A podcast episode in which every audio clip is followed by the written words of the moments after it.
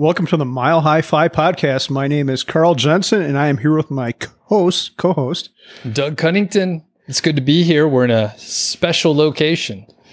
We're at a brewery, a small. Do we call it like a microbrewery, Matt?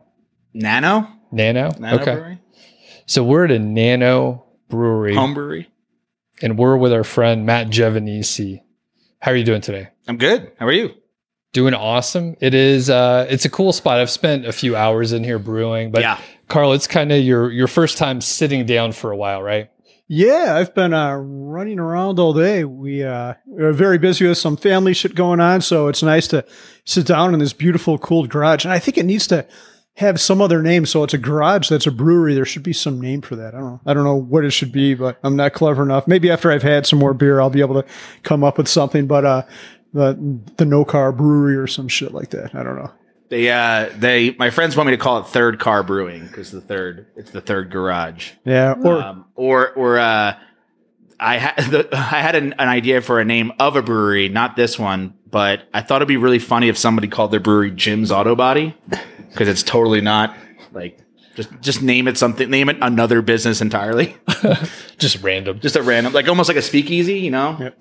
Like a laundromat where you go, but it's like a it's actual bar. Yeah, I've seen ones named like that. They call it the library or the schoolhouse. Yeah, and I guess the right. joke is, hey, honey, I'm going to the library. And then uh, you're actually going You're out to drink. Yeah. So deceit. So that So we know Matt pretty well, and we have uh, spent a lot of hours drinking beer and stuff. And Hmm. we're gonna let you do a proper intro. I think Carl had something in mind. I'm not sure when the the is the thing under your notebook coming into play, or do, can I just launch into it, or what do you? I yeah, don't know. it, it will come into play. And what I was going to say, I was thinking about this interview before today uh, on the way over here, actually. Eh, no, right before I left, or else I wouldn't have had time to bring my clever prop. And the thing I thought of with Matt is, I think I first saw you the first time was a FinCon a long time ago. You're doing your rap on stage with that other, I don't remember what her name was. I'm sure you do. Ashley. Yeah, Ashley. and it was really good. And then you had that hashtag hustle thing, which was really good. I'm like, who the hell is this guy? And then you keep on, you kept on coming up in my life because we have a pool. And every time I Google a pool problem, you come up. I'm like, oh shit, there's Matt again, which I find hilarious. It's Yeah. funny when these different wo- worlds of your life collide. Mhm. But I don't think I know you very deeply. So, Matt, are, are you ready for a, a deep, a deep probing? Ye- yes. Wow, I didn't think he'd be so I'll spread 'em. enthusiastic. Yeah, so, yeah, I'll spread them open. So if, if you're listening to this and not watching on YouTube, I just put on a massive latex glove, which apparently Matt is receptive to. I, mean, have a ton of keg lube that we can use just to, you know. okay. Usually the podcast takes a little bit longer than this to go downhill, but oh, okay. but Sorry. th- there you have it. Uh, two minutes into it, but I- I guess the thing I wanted to ask Matt is, and just to back up another second, is you're a very eclectic individual. You've done all this music stuff. Mm-hmm. I've watched your your pool rap video like ten times, and not because I want to learn anything, just because it's Sure. freaking entertaining. Like you wrote that thing and you produced it, right? Yeah. Yeah. Yeah, it's amazing. Have you watched that thing, Doug? I said it to you earlier today. I have. Yeah, I've checked that out. Yeah, it's really, really good. But then you code. You've got a brewery here. Like, uh, do you make rockets too in your basement? Like, uh, No, I'm not handy by any, like, I'm not, um, yeah, I'm not really good with my hands. So I guess my question for you is your background. Did you go to college No. or okay? I did not. You know? I was thinking about what the answer to that would be, and I thought that would What'd be the think? answer. Like, I thought it would be no. I thought you were too smart to go to college. Actually, See, I was too dumb to go to college. no. Well, why do you say that? Uh, well, in high school, I graduated with this by the skin of my teeth, like C student, like C student. The uh, the classes that I failed in high school were uh, English and graphic design, ironically, which are the two things that like basically pay like earn me a living nowadays. Um, and then like when I first got into high school, I was in like you know I think you know they like, have like um a what's an AP right advanced placement, but then like what's the one below that? Just I- I honors, The one below honors. Regular, and then remedial. Correct. So I started high school in remedial classes, like the whole first year, my whole freshman year. Um, and then was able, and then like they were like, "Oh, you're kind of smart," you know, like I guess you don't like. So I kind of moved up, and I think because my guidance counselor in uh, middle school was just like, "You're dumb. You go here," you know, and it's like, uh, all right. And I didn't know any better. Um, and then I graduated barely, and then I went to a community college for two weeks twice. So I went the first two weeks, and I dropped out because I hated it, and I just stopped going. And my dad wanted to kill me because he was paying for it. Um, and then I was like, you know what? I should try again. So I tried again the following semester with my own money this time. And I dropped out again two weeks later. Thankfully got my money back the second time. But yeah, I, I college, um, wasn't for me because I pissed off a couple of teachers just being a clown. And you know, it works in high school. It doesn't really work in college. So, oh well. So, what did you do? What was your first business? I know. Did you do the pool stuff in high school? Is that how you I was in? that, Yeah, well, I was 13. That was my fir- summer first summer job ever, and I did that for um, pretty much until I was 25. You Okay. know, that was like I worked in the pool industry, like at retail stores, um, you know, testing water, stocking shelves, and I did that. That's and that's the other reason why like college was never fun for me because it was like, well, when I'm done school, I have to go to work. Like I always had to go to work either after high school was over or after college day was over. And I'm like, why am I going to school when I'm like, I already have a job? like I've been working this whole time. So, and I, and I kept moving up in those companies because like I'm a, I, at least I pride myself in being a loyal, hardworking employee. And that's just who, who I was. And I had a good work ethic. So yeah, that was what I did. And then I started Swim University in 2006, technically, or 2004. Depends on. Mhm. Uh, I bought the domain name in 2004, sat on it for a year, lost it, had to rebuy it back, and then you know eventually like started it. Like a lot of procrastination on that. Um, Before you go on, yeah. we jumped in, and people may think that you own a brewery.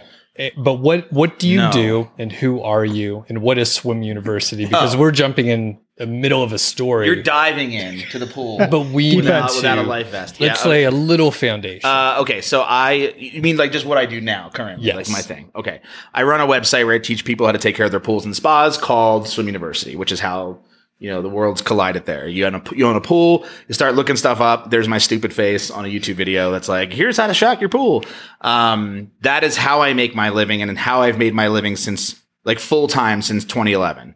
Um, before that, I had the site, but it, I I was doing um, you know I worked in the industry as a marketing director um, you know for like a, a pretty large pool company but yeah I eventually started Swim University 2006 and was able to tackle it full time in 2011 and that's that's what I do Okay. that Perfect. makes sense yeah Yes. And we're sitting in the third bay of a garage, which has been converted into a home brewery. yes So you're not selling any beer here, so the No. uh, ATF doesn't No, need to I- come check it out or whatever. I drink it all I drink Yeah. it all And we help. We You- help you if help. you need it. Yeah. So okay. So we got a little bit of an intro, and I, I took you off your train of No, it's a all good. series of questions there. Okay. So you started Swim University in 2006. Took a Mhm. few years before you were doing it full time. yeah How did the like interest to actually start the website come about? Oh, so uh, I was in, you know, I was in the industry, so like I knew the expertise. I was very knowledgeable in swimming pool care, um, but uh, I was also in a rock band, which is like where the music stuff comes from. Um, well, the music stuff comes from me being born and my dad being a musician and you know owning a recording studio as a kid. But uh, then I we were I was in an original band. We were like trying to become stars, like rock stars, trying to tour, all that stuff. And we needed a website. So this was this was pre Facebook, so it was like and almost pre MySpace, I think. We needed a website and no one knew how to design one and uh, we couldn't afford to hire a designer. So I in the pool industry when I worked in the store in the Northeast, so I'm from Jersey, um, you have a lot of downtime in the wintertime because who the hell is coming in the shop for pools? But we did sell like spa chemicals. So like I had a lot of downtime just like kind of keeping the store running. And so I took that time and learned HTML and CSS and learned how to like design websites for specifically for my band.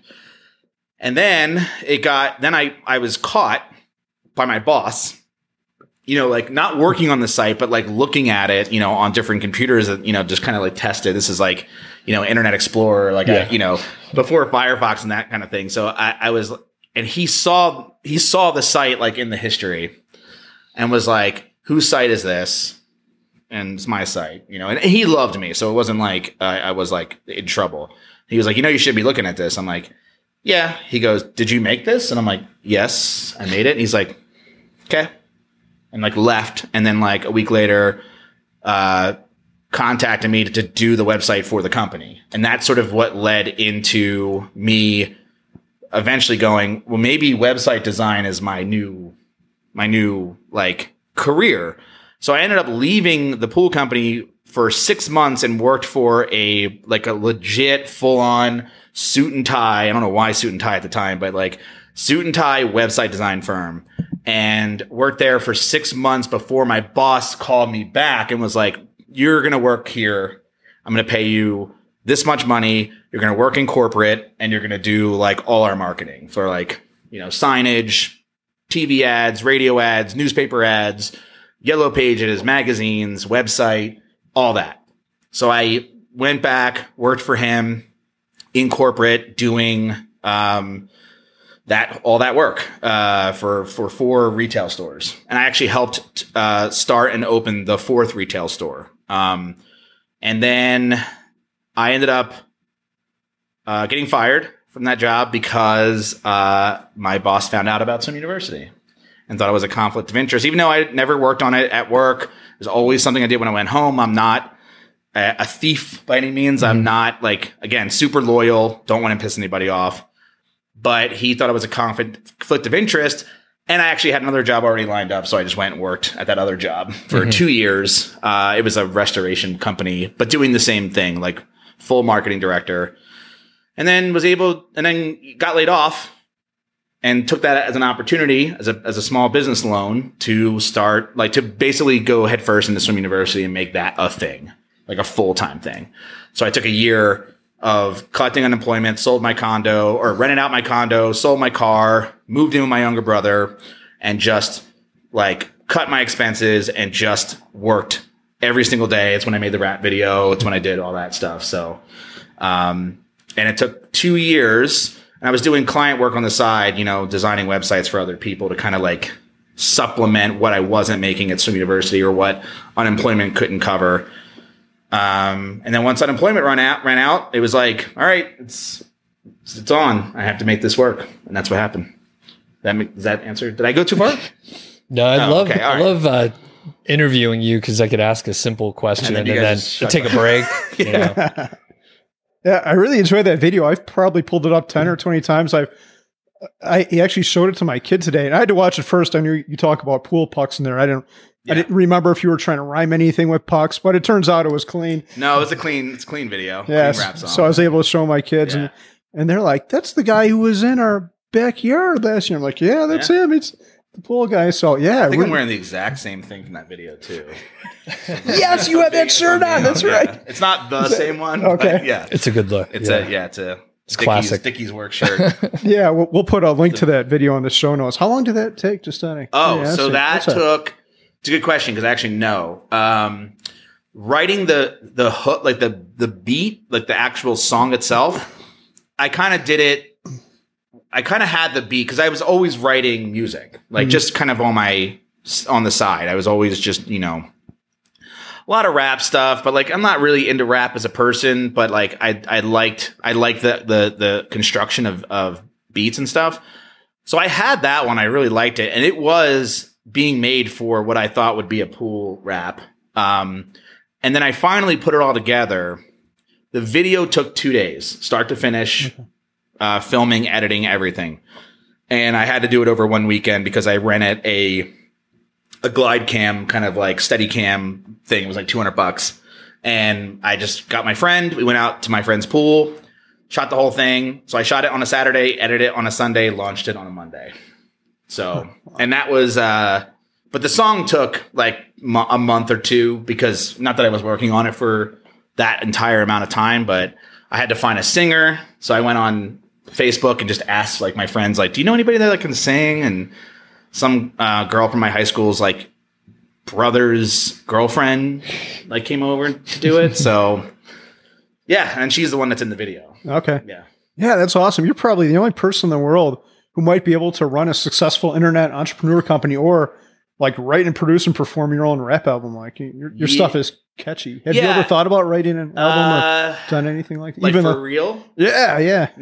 Uh, well, I tr- like I said, I tried to be a rock star at some point. Like I tried to tour, I tried to get signed. I, you know, I was writing. I do have like earnest uh, uh, albums that are more in the pop, punk, pop rock sort of genre.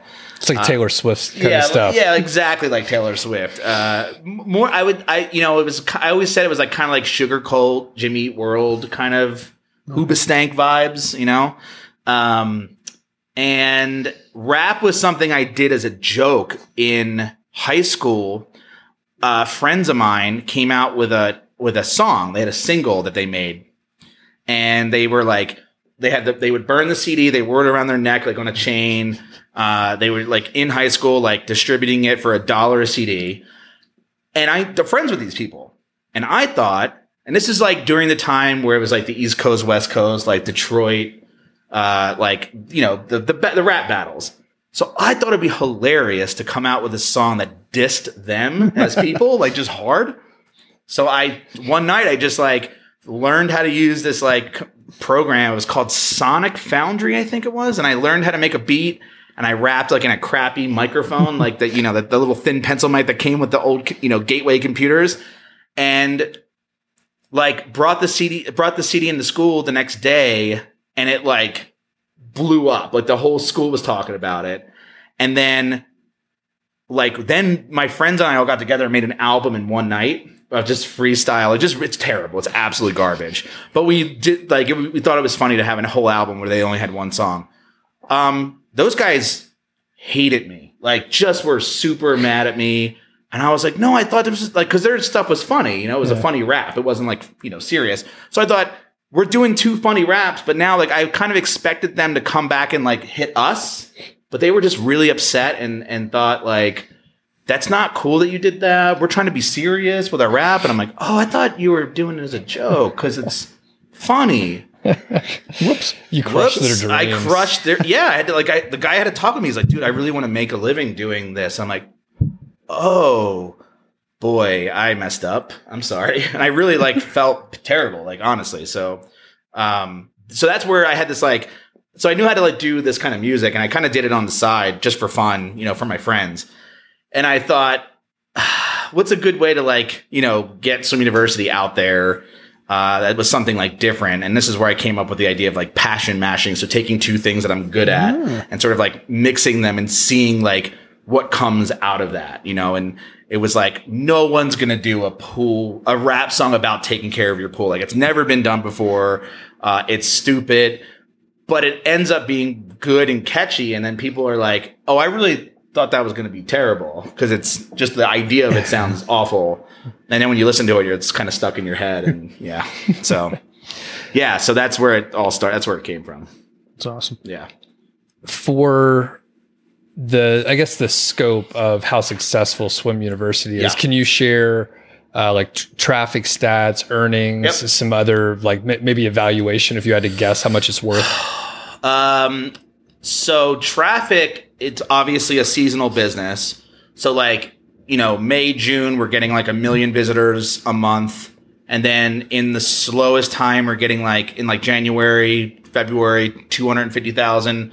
So I average that to be like 400 to 500,000 unique visitors a month. Um, and last year we broke half a million in, in revenue.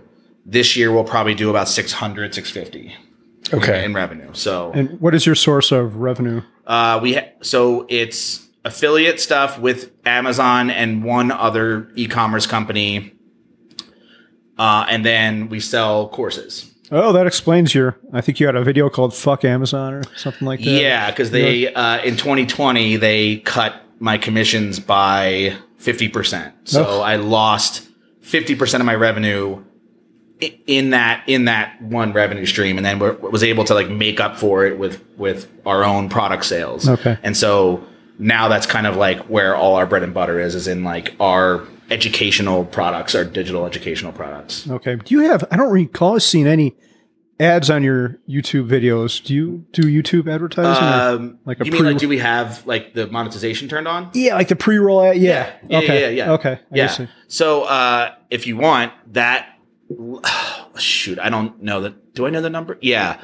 So I think last year, for context, just turning on monetization on YouTube for Swim University videos was like thirty five thousand dollars Okay. for the year. I think this year we'll do c- closer to fifty thousand, and then last year we had we ran ads for our own product like in the video and so the uh, all in total, because of YouTube, we made about eighty grand from YouTube. This year we'll do more. Cool. Yeah, so we'll do I think a little over a hundred Okay. just from YouTube. And then how many YouTube subscribers do you have to the Swim U channel? Today we have a little over ninety three thousand, uh, officially becoming the largest pool maintenance YouTube channel. Like today. Um, by the end of July, we'll hit 100,000 subscribers and we'll get our nice plaque in about six weeks after that. That's, That's cool. awesome. Yeah. Is Yeah. so YouTube is your main business, right? You don't have anything. Swim University is YouTube based, right? Oh There's- no, it's it's the website is where most of Okay. it comes from. That's funny. I don't even know about the website. I've seen Oh, all your videos, but okay, there's yeah, a it's, website it's too. mo- yeah, it's a website that gets a ton of traffic, and that's what I've had for the longest time. YouTube was always like we kind of dabbled in it. I, I dabbled in it since 2013. Didn't really take it seriously, although I should have. Uh, and then I've it's always kind of been this like bug in me that's like I, we definitely need like a consistent YouTube channel, but I'm not a very consistent producer of content. Um, I like to do things in sprints and like in big hairy goals, like a rap, you know, video or something. Uh, but uh, Steph, who is my life partner and business partner, she has been consistently publishing videos on Swim University for the last two and a half years. Uh, so every week we have a new video. They're fully animated. She does the scripting. I do the voiceover. So I, I do the, I read the scripts, and then she animates them. And yeah, that's what that's what got the channel from like I think we started with like twenty thousand subscribers, and in like two years now over hundred. Wow. Yeah, Pretty awesome. we'll be over hundred. And then for, for the people that aren't familiar with this business model, the margins are really high because there's very low 90%. expense. Yeah, probably. Okay, so ninety percent people can do the math. So the rough valuation of the Swim University business, if you had to guess, So what is it? Isn't it monthly revenue times thirty six? Do we have that'll get you ballpark. yeah, so? you could also take the uh, annual revenue and multiply it by three. Uh, so then it would be like let's just take yeah, it's about one point five million. Okay, Yeah, so just so people have a good understanding of like the yeah, the small the small little business is generating like huge amount of cash. Yeah. If you sold it, potential. I mean, that's a conservative estimate. that is conservative because we have an email list of that's that's large and segmented. So like we have a huge list of pool owners around the world. Um, you know, we're we're we do have these products that are assets as well. We have um, YouTube channel. YouTube channel that's a huge asset. Yeah, uh, and we're even kind of we're going to try a third revenue stream in 2022 um, to see if we can even like b- bump up our valuation, but um, and just like solidify ourselves in the industry a little bit more. But yeah, I mean, it's kind of like yeah, it's the whole thing. It's I've been doing it. Yeah, I mean that's it. Awesome. Yeah, I've, I've got a two part follow up question. Have Yeah. you ever had anyone offer to buy it? So that's part one. And number two Yes. is I can see like, uh, so I actually have a pool, and these pool companies send you crap like all the time. Probably every week or two, I get some catalog in the mail Yeah, out of pool yeah. stuff. I could see them. Do they harass you for partnerships? Have you ever been approached by them? Yeah, for Okay. sure. Um, the Swim University was almost bought twice. Um, when, and this is like, and it could have been bought three times. When in the early, early days of Swim University, I got an offer from an e-commerce company, and I had to think on it, and I ended up not doing it. Um, and I had met them in, in Las Vegas. I had another e-commerce company fly me out to California. Uh, not, I didn't know that they were pitching me. Um, I just they just they were just like, hey, we want to hang out with you, and I was like, okay. So they kind of made it like we're we're buds, right? I'm like, yeah, of course we're buds. So I got flown to California for the first time in my life. I've never been on a flight that long ever, um, and I was there for one full day, and they were basically pitching me to work for the company. And I really considered it. I'm like, all right, well, I'm gonna I'm gonna actually work for this company, and I'm gonna um, be like their content producers. I was gonna do their blog and their videos, and I and I was going to move to California because I wanted to move away from Jersey. I just I kind of wanted to move to Colorado, but I was like, oh, California is also pretty great. Um, and it was Northern California. So it was like above Sacramento. Uh, Rocklin, I believe, was the name of the town. Uh, so I came when I when I got back home. They had asked me what I wanted as a like for money, and I told them I want a hundred thousand dollars, and they were like, "Oh, oh no, like we'll give you 40. And I was like, but I make more than that now on my own site. And then they wanted to buy Swim University for $3,000. They had they were just clueless, huh? I- Forty thousand dollars in California, like Yeah. You can't- Yeah. I was making, I had, I had made more than that for like six years prior to them asking. Like, as a, I was making like 60 grand when I was, you know, 21, you know, a year. So like, I, I I'm like, no, like, and I was making, and at that time I, I didn't have a job. Like I was Swim University plus my, uh, and I wasn't, this was when unemployment ran out. So it was like, it was Swim University plus like client work. I was, that's how I was like living. So I was like making, maybe making like 20 grand on client work, 40 grand on Swim University. And they, I'm like, well, I make more than that now, and I don't have to have a boss and yeah. you know they were going to pay for my move and everything. Thank you. But no I, and i turned that down and i'm like oh man dodged a bullet because the next month they got sold. Everyone had to move to phoenix. And i was like oh thank god i did not want to move to arizona. So uh yeah so it's been it's yeah it- it's it's now i haven't i haven't been asked in a minute like it's been a while since i've been Okay. asked um or pitched i think because now it's sort of like it's bigger, so it's it's everyone knows it's more expensive, but um, yeah, and it kind of operates in its own little section of the industry. So yeah, Got it. Did you have another question, Carl? Yeah, that was the two, right? yeah, I think that might be it. Um, yeah, I'm kind of surprised if any of these places had any brains. Like it, it always amuses me. They're sending this big lump of paper out. They could be probably be much more effective by leveraging you and uh, Yes. the internet to try to. Yeah, you know market what? I am actually also surprised that I haven't been approached more often um, for that, but Yeah. I'm glad I haven't personally. Would you would you consider running like paid ads in your newsletter or something like that? I did for um, three years. I did like I sold advertising specifically in the email newsletter. The problem uh, I ran into, and it may not be the same problem today. The problem I ran into a, cou- a few years ago was like a lot of the pool companies weren't advertising direct to consumer. So the relevancy of the ads, like it was me pulling teeth with these companies. Um, nowadays, there's tons of pool companies that are like super, that are much smaller that advertise direct to pool owners. So I think if I were to do it nowadays, uh, I would have a much easier time doing it. But I, we're very small. It's me, Steph, and one other person, and I like it that way. It's ne- not. It didn't used to be that way. I used to have multiple employees, but um, I ca- I scaled back because I was like, well, we need to focus on the things that are like really, really working.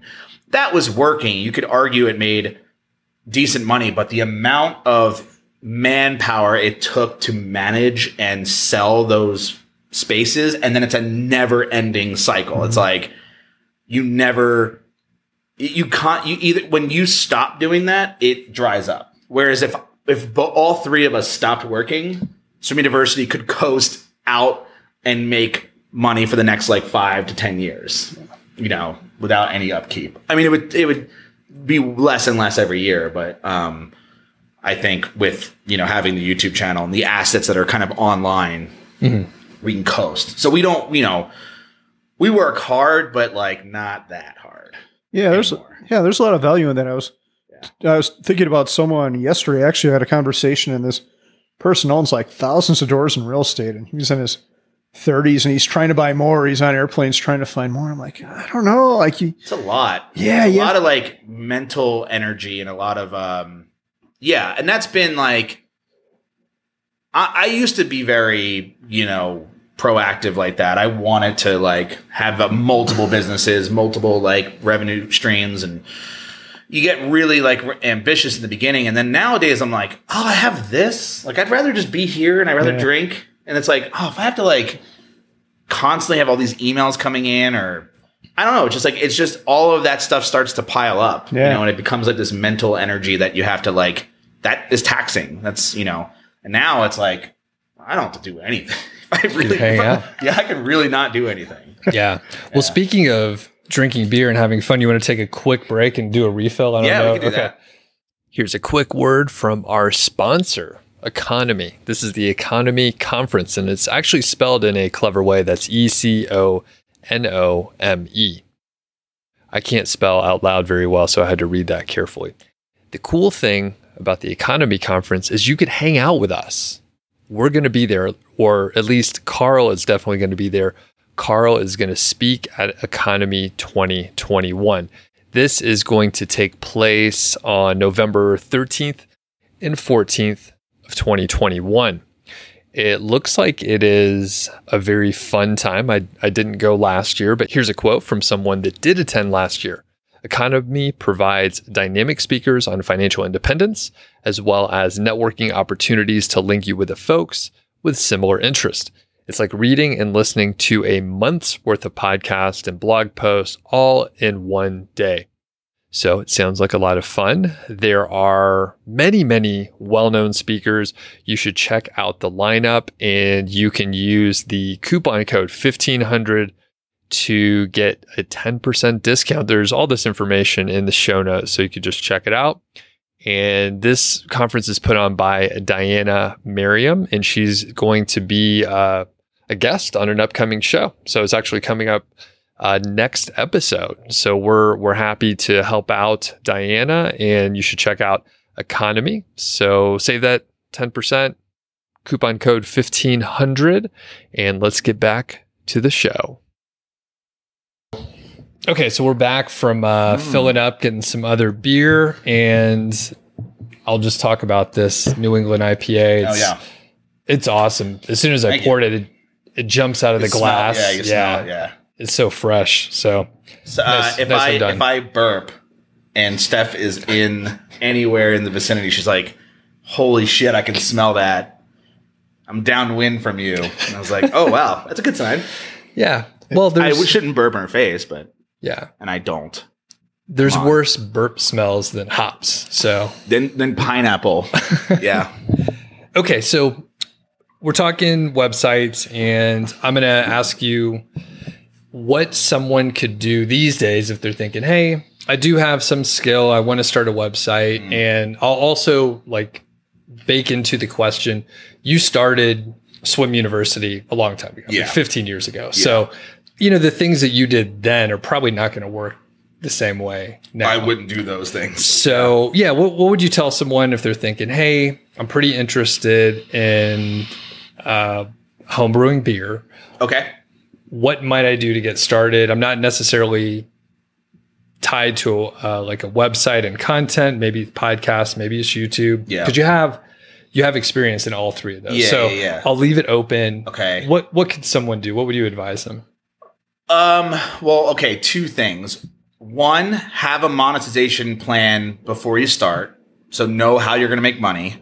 And two, expect it to take 4 years at a minimum.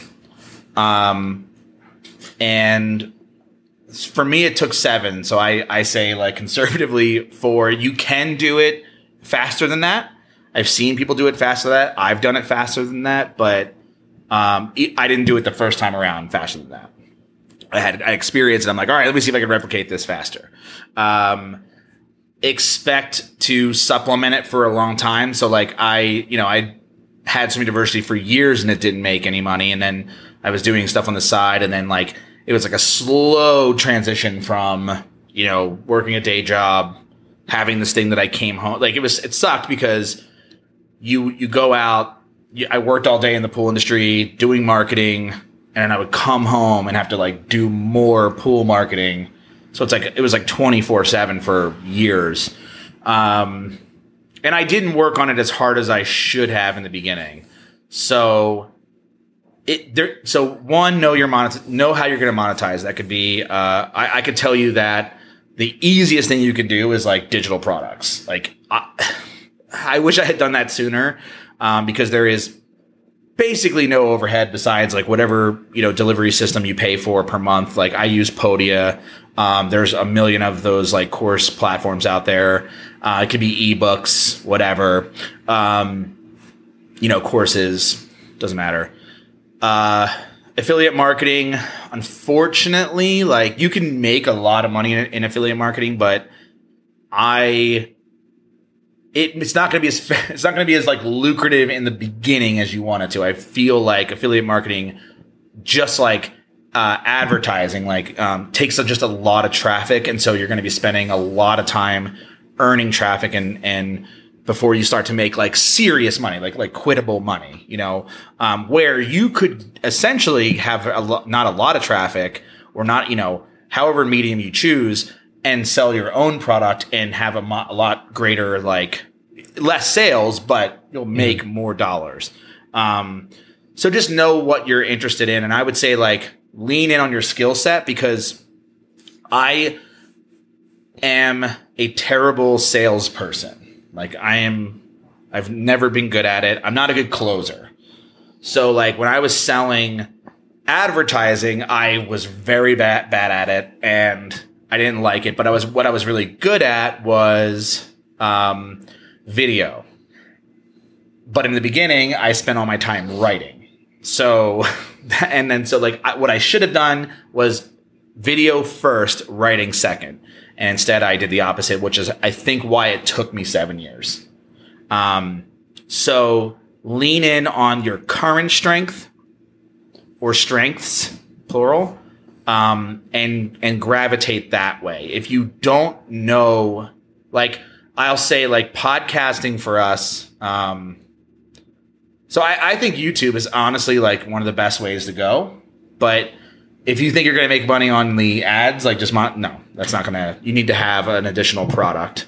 Like I said, like we have almost hundred thousand subscribers, which is a crap ton, and we just broke hundred thousand in in like revenue. So not not you know, forget all the overhead. So like maybe eighty thousand, right? And if you're just one person, that's a great living. But that we have a hundred thousand, you know, it's a lot of mm-hmm. work uh, to get there. We I, I, think we have like 150 videos or something like that. Um, so multiple years. Uh, I could say like you can do things a little faster with a website, but I would have certainly have like a monetization strategy in place before that.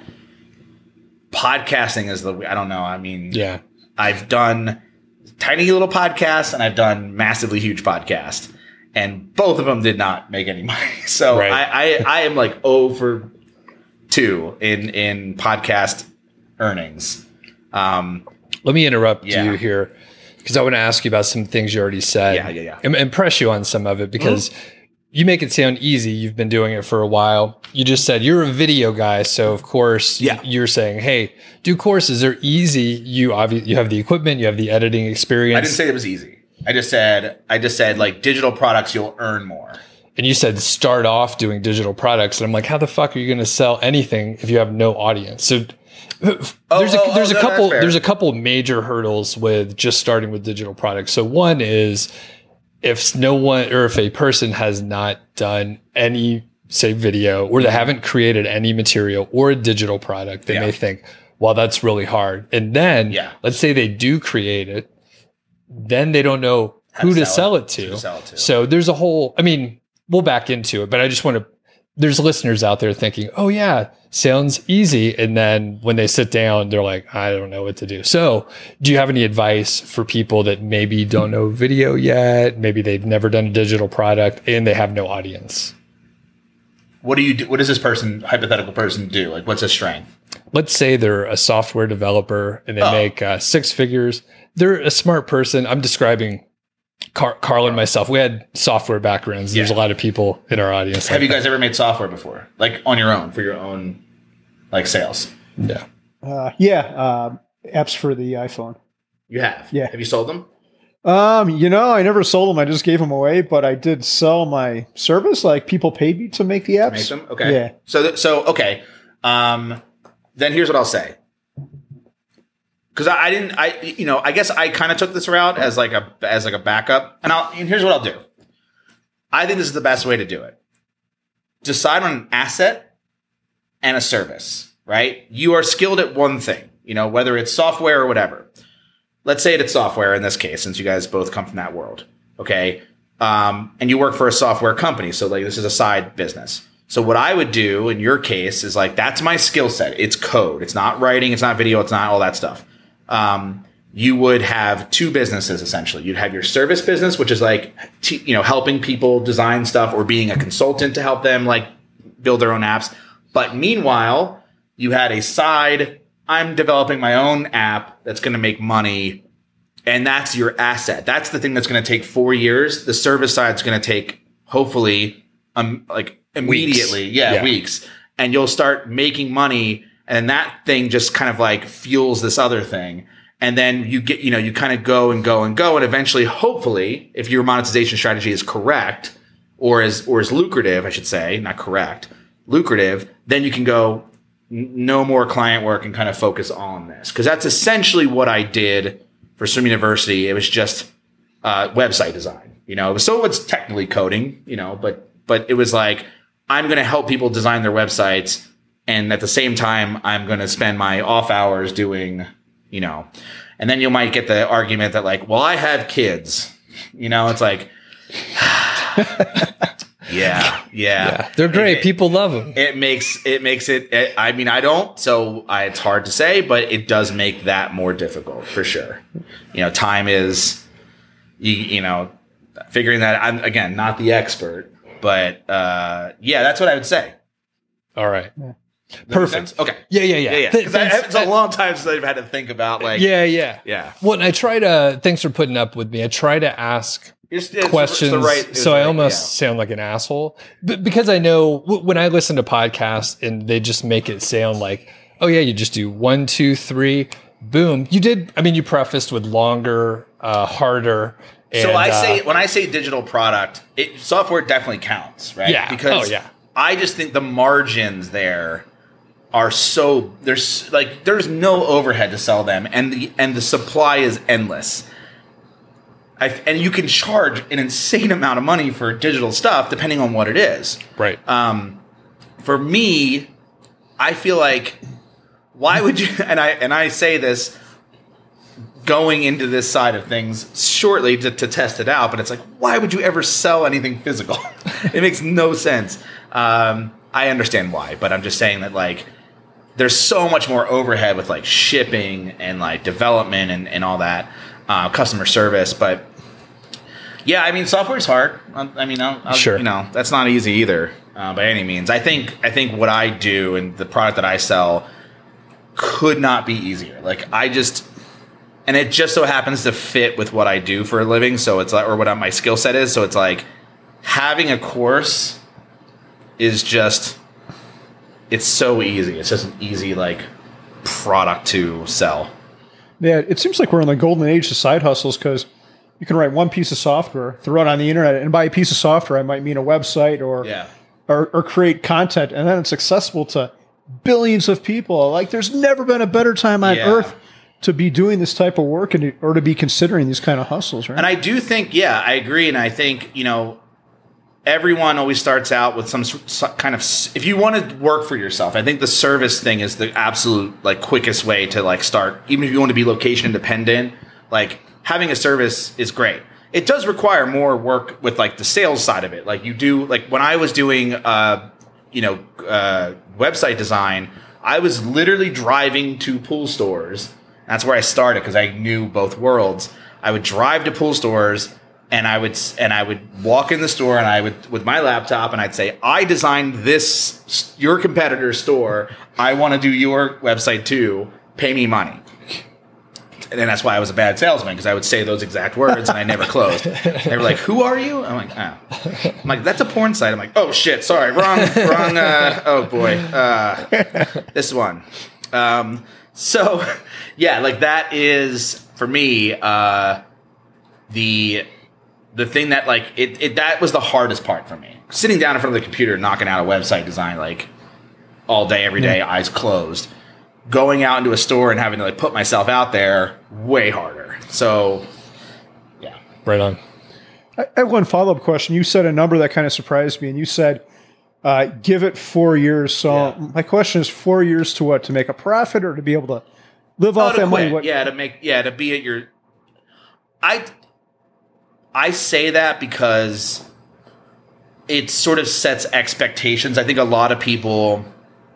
I'm not going to generalize. Some people will hear this, and some people have heard other like the the gurus in the space go like it's so like you saying like it's so fucking easy like anybody can do it and they like try for six months and they're like it didn't work this sucks and they give up and it's like yeah man it's gonna take way longer like it like you have to give it and so for me I, I say give it the old college try even though that doesn't really apply to me That's a two week thing yeah, for it's you. a two week thing. Uh, give it the old, you know, high school try of four years, and I think like, and and just, and I think that just, I'm just setting expectations when I say that to be like, you know, and I've talked to enough online business owners where like that seems to be like in the rough general area where they're like, oh yeah, that, yeah, like four years I was able to basically do the asset thing. You know, like the asset started to pay off, you know, because they worked on it and and they were able to like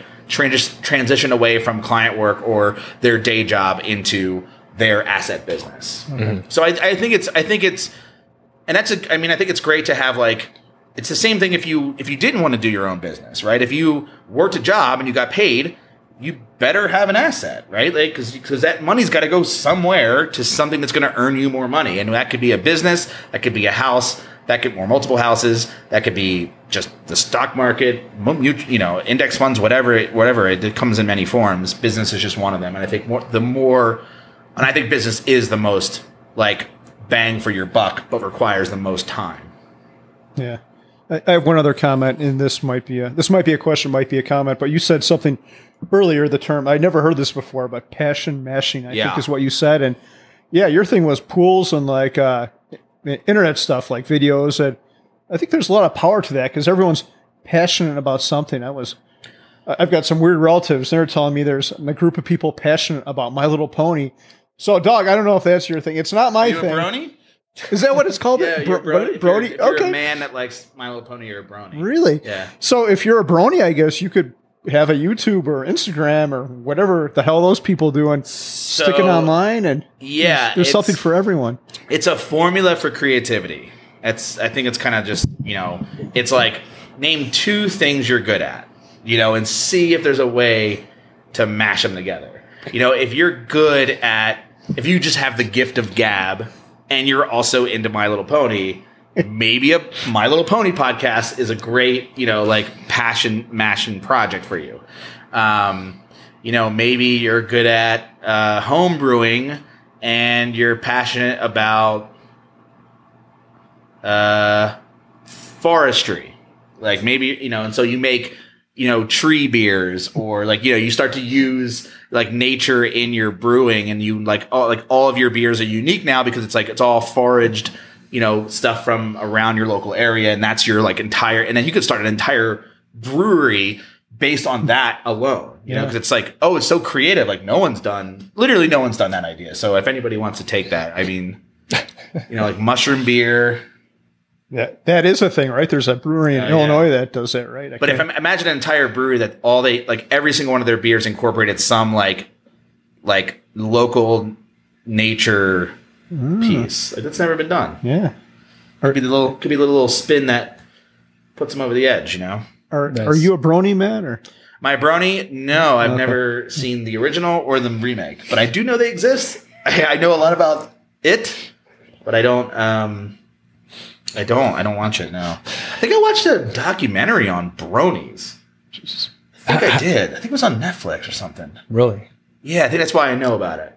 Okay. Yeah, you you know, I know a little more bit. than I yeah, would yeah, have it's a expected. thing. It's a subculture. Yeah, I for think you know more than you should, but maybe this is an I'm more of opportunity a for. furry. That's like that's my thing. Oh God, takes a turn for the worse again. But maybe this is an opportunity for a beer. My little brony. What kind of beer, Doug, would that be if Matt brewed my little brony? Ooh, I don't know, some sort of a farmhouse thing. Probably. You know what? I, I I know exactly what it would be. It'd be a New England IPA with that glitter stuff in it, that edible Oh. glitter. nice. Have you ever had one of those beers? No, They're there's insanely, they're insane looking. They look like straight up like glitter potion, when, but it's edible glitter. okay. So this brings up another question: If you the, after you've drank and uh, after you've drunk a couple of these and you're Yeah. pissing out in your backyard in the moonlight, does your pee have a beautiful glitter rainbow, or do you, do you think, or I don't know? Uh, that I don't know, the- but I'm willing to test it. Does does the glitter make a reappearance? Is what I want to know. Does it actually dissolve or does it just pass right through like Yeah. like corn? Oh man, It's a good question. Like, gonna have to get it- some yeah, of the like glitter. what is it? Your kidneys that filter out? No, no, your or your liver that filters Yeah, out. both. Urine. So I don't know. It's a good, that's a good yeah. passion But, uh, matching. All right. passion, passion mashing. There's only one way to find out. Yeah. we will. Jesus. Yeah. All right. I have a few ideas for things to push together, but we can't even do it on the outtake. So I'm going to have to tell you guys when we stop recording. Uh, So I have some pretty funny ones, Okay. but I can't even say it out loud. really, while we're it's that that bad. It's pretty bad. Okay. Yeah. All right. I am intrigued. I can't even imagine what that could be. All right. Okay. So moving on a little bit, you mentioned podcasting before. Ah, You've been a part of two podcasts at least, uh, actually maybe more than that, but uh, one very large. And uh, just curious, some of your thoughts on podcasting, and you could tell us your your history with podcasting. yeah, yeah, too. yeah. So I I started a podcast called Listen Money Matters that I I it's been a while since I checked. Uh, I I did the first 250 episodes with Andrew. We did all that in a year. Um, I quit the podcast. It was with uh, Andrew Fiebert and Thomas Frank for three years after that, and then I came back for the last two years. Um, that, I think that podcast is still up there in the ranking. I think in iTunes. I don't know. It's been a while since I checked. Uh, that podcast did very well in the very beginning. The first year, uh, we were at the first podcast movement. Um, we were we were trying to make it a thing, and it didn't work out.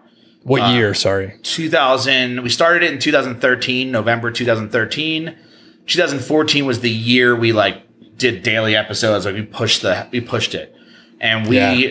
we were able to get to what was it i think it was like about the end of 2014 it was like 10,000 downloads an episode which was big at the time and then it's been now it's like i think it gets like 80 to 100,000 downloads an episode or something like that it's insanely huge Right. um, but it's always struggled with uh, getting ads, and, and it, it makes money, but like not enough to, you know. I think it's just like it, there was just never enough uh, passion behind it to make it like really truly work and and really truly be monetized.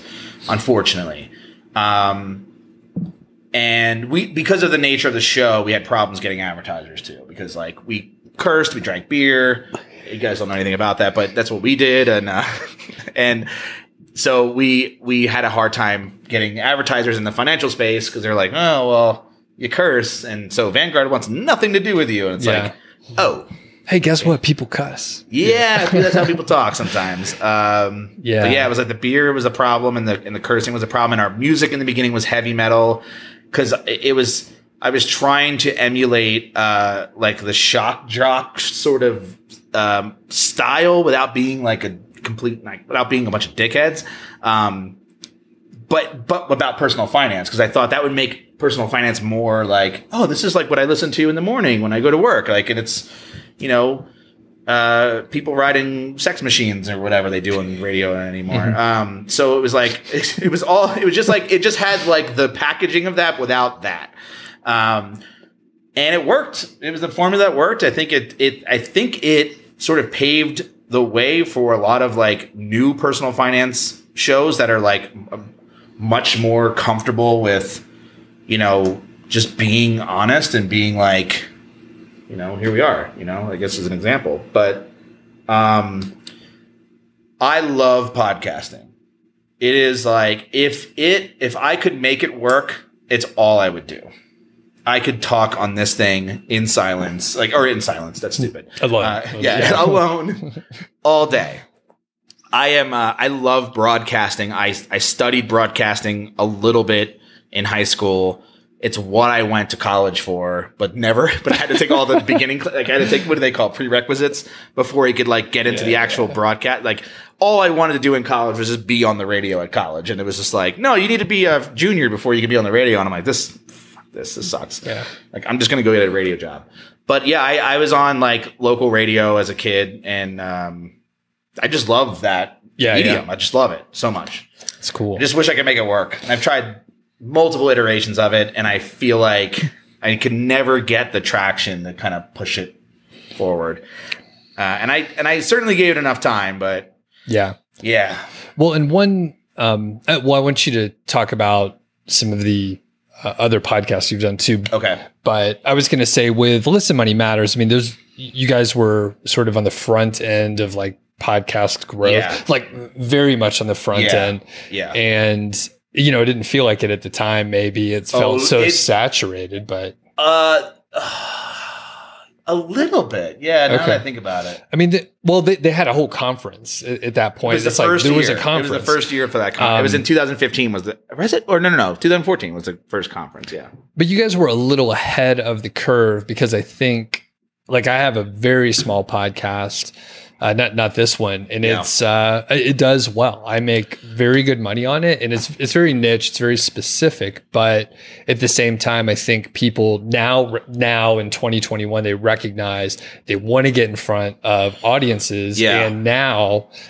You know, I wonder with a hundred thousand, you know, downloads or whatever, eighty or even fifty, Yeah. um, that's a lot man. of people. like yeah, that's it's a lot of people.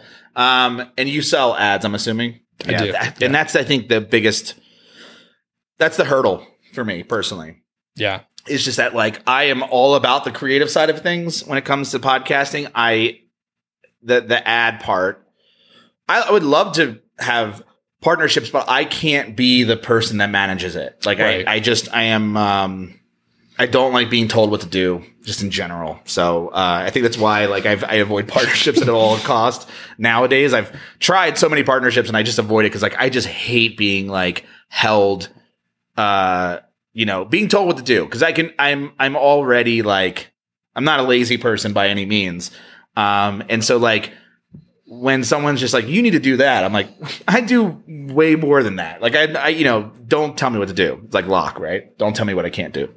Um, so I think that's the reason why, unfortunately, that medium doesn't work for me, uh, unless there was somebody there that like handled all that stuff and they were like, you have to do an ad. Mhm. I, I love reading ads. I really, truly love reading ads. I love reading an ad and just like messing with it, like in real time. I think it's stuff like so much fun. Yes, yeah. It, well, and I keep, I keep telling you about the Bill Burr. and I know you Yeah, listen to his oh show. God, that's like- that's the that's like the idea that I wanted to go after because he obviously doesn't give a shit. Yeah. he's doing his thing anyway. The problem like, is, is that like I he get, a producer. Yeah, Yeah, but I also get every time I've ever done that, it's like, uh, you didn't say this word right. I'm like, get out. I'm well, you done. just fire done. You Yeah. fire that advertiser. I know, I Yeah. just, but it's we're not Bill Burr too. no, I that's true. but it's just like it's the there's this like yeah, Yeah, but I do love the medium. Like I it's awesome. this is this is not I'm not done podcasting. I have ideas and I do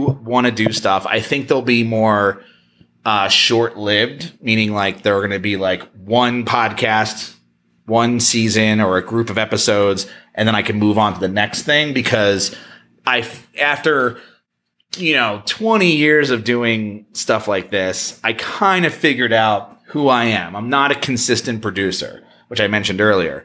I I am a person that like just goes whole hog in on a project and like literally will forget what time it is, what day it is, and like have this like incredible focus. And then when it's done, it's like this huge relief and I feel great. And it's like, what's next? That I need to be challenged constantly. But if I have to show up every Wednesday and do the same thing, it's like it's going the quality is going to suffer because I didn't I don't have that like deep work sort of uh mentality. But again, like you know, I we when I did so I did Money Lab was my other podcast. So I ha- that had two generations. It was an audio only podcast for like the first two years, and then this third year, short lived, was a video live YouTube live thing, which I liked too. Um, it just never really never really made any money, and it was like, and it became like in the beginning, I was like gung ho because it was a new project, and then oh shit, it's Wednesday, you have to do it again. I'm like, uh, all right, like, uh, what's today's episode? Like, I don't know. Like, uh, and I was kind of looking around like on a note card and it's like, all right, hit live. And it's like, this, that show sucks because I didn't come with like fucking printed notes for, you know, like Yeah. stuff like that. So, um, I think when I was doing the audio version with Andrew, I had Steph be the producer. So I showed up on Thursday and there would be a full episode, you know, in a Google Doc, ready for me, and we could just go. And it was like perfect. Every I didn't have to like once I hit rec- I would hit record, I would stop, and that was the extent of my work. I did the thing that I was good at, which was like that, you know, being on the microphone. Right. That stopped because the podcast wasn't making any money because I don't know, we weren't getting ads. Yeah. I didn't, you know, so that's the that's the iteration. Was was that a lost reference? Don't I thought yeah I heard you say lock. Don't tell me what, what I can't That's a do. loss, yeah. Yeah, that was a great yeah. show except for the ending. Man, Oh yeah, I mean like yeah. Don't tell Locke what he can't do. yeah. God, It's also a Moneen song if you guys are into Moneen. okay. So I, I think you hit upon something really really important. You said I don't like being told what to do, and I think that's kind of defined your life. It's maybe why you didn't go to college and you wanted to do your own shit. And I think there's a lot of power in that too, because when you don't have a boss, when you're just doing something because you want to do it, you're going to do a lot better job at it because you're passionate. You don't have anyone breathing down your neck. You're not confined to do it in certain hours. No one's Mhm. giving you an outline. You're just you're doing whatever the hell you want to do. There's a lot of And I want to do a lot. yeah. you know um i had a boss that i mean i like the thing is is like every boss i've ever had i liked but they were also the reason i didn't want to like they're also the sole reason i i do what i do now Mhm. because i always thought in my head i could do that like they're not any not that they i never thought they were better than me but they they never maybe I just met the wrong people in my life, but like no one ever felt like a mentor. And I've, I've dissected this, so that's why I'm going into some sort of like um, pop psychology here.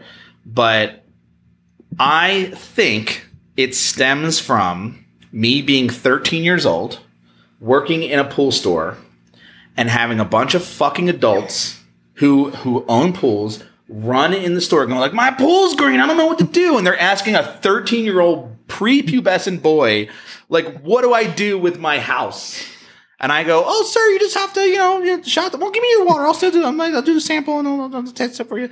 And it's like i just felt early on in my life that like adults are not smart or special or superheroes. I learned that like wait a minute i'm smarter than them in this one thing and like in this like sliver of an industry. But like that is a lot of power. That's a lot of power to give somebody i think so like i you know and i and i took that and went when someone comes it like it it, it was a power trip where like if someone came in like i took a lot of pride in when they would ask me like hey i have this o-ring for and i go what's the pump? And they're like this. I'm like do you have the model number on you? And i'm like yeah read it out loud. I'm like okay. And i would just be able to grab the o-ring and like there's your o-ring. Because i would i would just memorize like part numbers and and i just and to me like knowing all that was like a superpower, Yeah. right? Because it's like a, an adult comes in, I'm 16, you know, 13, 16, whatever, and I'm just like, oh, this is your, yep, here you go. Like pull it off the back of the shelf, like boom, here you go. Like, how'd you do that? I'm like, this is all I think about all day long. Like it's, I've seen, I've seen people like you a million times today. I think that is what like made me such an anti-authoritarian type of person. And my dad being a hippie, I think also like drilled it into my head like, you know, don't trust the government. Kind of not that I don't trust the government, but like I don't you know- trust the government. I think Yeah, that's I a healthy Yeah, yeah, thing to do. I, I mean, I just don't trust adults in general. like I think all adults are the same. You know, you can be a really stupid adult and you could be a really smart adult, and the same is true the opposite way. You could be a really smart kid or a really dumb kid. Yeah. It's like age does not determine wisdom. Yeah, I agree. I, I've got one other fo- Experience, but not wisdom. Yeah, I've got one other follow up question for you. You said you had issues selling ads on the podcast because you use profanity and you're heavy metal, but then I think things have changed. You you see like uh, like Joe Rogan uses a lot of profanity talks. Uh, But doesn't he only serve like he only sells like supplements and shit, right? No, he, he has some mainstream It's stuff. mainstream stuff. Okay. I think but so. he, he got like a hundred million dollar like uh, I think Sp- Spotify's Spotify, paying him yeah. a hundred million dollars. So I wonder if things have kind of changed and maybe Oh, s- for sure. Okay. So do you think you would be more successful even if you did everything the exact same as I- you did back then right now? Do you so think you I- could yeah, I think listen, listen, money matters. Had it had had it gone down the way it should have went down, which was like in, in the beginning, um, you know, I was in charge of building up the podcast and getting like I, it was not my idea, but like I knew all the technical sides of like the audio engineering and like producing the show. I edited the show, you know, and then Andrew was supposed to do, be like the money person, like the guy that's like, we're going to monetize this. But the only way to monetize a podcast at the time was advertising and still is. He, he realized also that selling advertising sucks for him. Like he hated doing it. I hated doing it. And then he was like, oh, I want to do software. And I'm like, oh, well now, now we're in a, like now I don't know, like that's a whole nother business. So like now we have to wait another two years to like build the right software and come up with the idea for the product when we have a successful show and we could be selling advertising right now. And so I, that's why I left, to be honest, because it's like I couldn't wait another year to like earn money from this thing that was actually successful and in in terms of downloads, but not in terms of dollars. And we did have sponsors. Like I remember Betterment was one of our like first sponsors, and we actually went to their offices and but man, trying to get them to buy a spot on a show they've never they never ad- advertised on the podcast before. So like it was really kind of like an up, you know, we were really fighting uphill to figure out like what to charge for it, you know, and what what we were going to say and and and there was a lot of I think just bec there was a lot of taxing back and forth which is which Andrew and I both were not good at. Um, and he wasn't even good, and he'll admit, like, not even good at podcasting. So, like, he was a he was a really a fish out of water. But what? But he had a, he had knowledge about money, and that's where his his strength was. Um, and our chemistry was potent. But both of us did had no idea how to sell sponsorships, and we both hated it. And so it sort of just kind of fizzled out, you know, Yeah. died out. God, it, it sounds like it could have been like I think uh, my wife she has a podcast which has similar numbers to you and they do uh, they make a lot with Yeah. their ads. If you just had a competent, if you would have been able to find a competent person to like do the cold calling Yeah. and all that Yeah. horrible shit, like I don't like that either. No, and, and I we we I hired multiple people to do that on Swim University Uh. with just dismal, Okay. like effect, like just awful. Yeah, it's hard to find a good person. Hard to find a good person. It's a lot. It's a lot of like back and forth. It's a lot of training. It's just like, it's just a taxing thing. It's lucrative, but the other part about doing that is, and it's, the you know this is where I kind of like, I learned who I am as a person, how I work, and I learned that like that for that business model to be successful, for Joe Rogan as an example, to be successful, he has to show up three times a week or tw- two times a week or whatever, and he has to like always be that person. And constantly have to put it out. And as soon as he stops doing that show, it's all over. Like the money just stops. And that to me doesn't feel like an asset in the in the sense of like I feel like an asset is something that you can make and it pays off in perpetuity.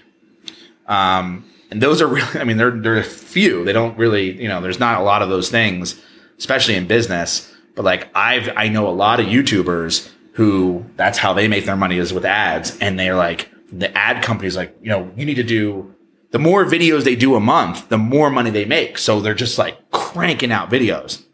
That's a recipe for burnout, no matter what. You know, it's like, Yeah.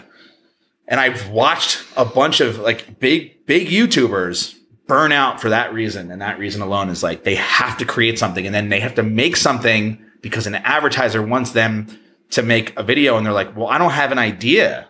Shit, I gotta pump, I gotta like crap something out. And what they crap out is crap. is crap.